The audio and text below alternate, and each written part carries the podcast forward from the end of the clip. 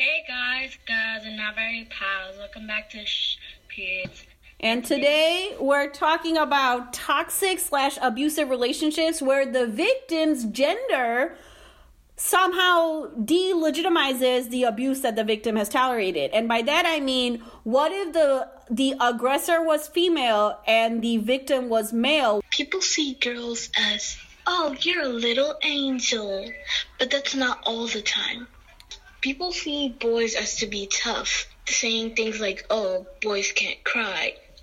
It's like, that's kind of like saying, oh, you can't have emotions. And that's like, to me, why though?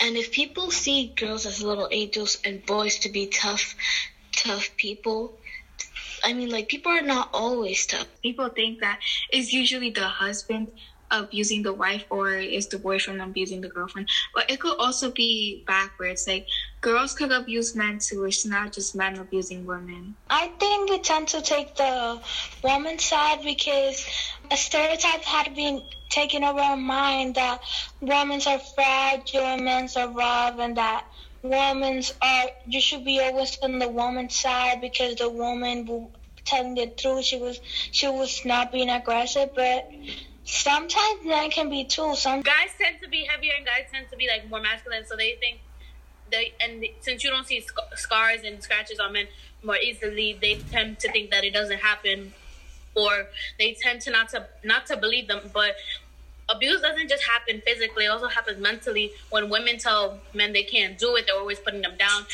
I'm glad that you brought up that there's more than one way of abuse. Yes, there's physical abuse, but there's also emotional abuse, there's psychological abuse. You can manipulate people, you can gaslight people. There are lots of different ways that you can hurt someone that doesn't leave a scar. But also, I think toxic masculinity plays into this. And one end of the toxic masculinity spectrum is that men are supposed to be tough and they're supposed to be the aggressors. And the other end is that if they show any type of vulnerability, they are weak or they are pussies or they are gay. And so it seems almost unimaginable that a man could be the uh, at the receiving end of uh, abuse because like that scenario can't even exist why male victims don't get believed a lot, it, it has a lot to do with toxic masculinity. Men are less likely to believe other men because it's like, damn, bro, you let a girl hit you, like you let a girl take power over you like that, and it makes and it just like it just messes them up because it's like, damn, like I really let a girl take power over me. It doesn't matter who does it. At the end of the day, it's still messed up. But men are, mo- are less likely to like believe each other, and like that's the worst part of it because then like men, when female survivors come out and speak about their abuse, they'll use the statistics statistics, well, like this happens to men and da da da, or like that the suicide rate for men is like really high, but it's like they also put down, like men also put down men and don't see how their own actions can affect men and can lead men to the extreme that they want to commit suicide. Facts. I even have a poster called Smash the Patriarchy. Anyway, that's our episode. Razel, you want to sign us off? This is a really short episode, but yeah, make sure to go to go follow us on Instagram. I'm First of all, you are a goddamn liar because you do not be posting on Instagram. Do not follow First us. Off, look at my post from Instagram yesterday. That's true. That's true. She posted on the story. Uh, exactly. Exactly. Thank you. Thank you. I posted.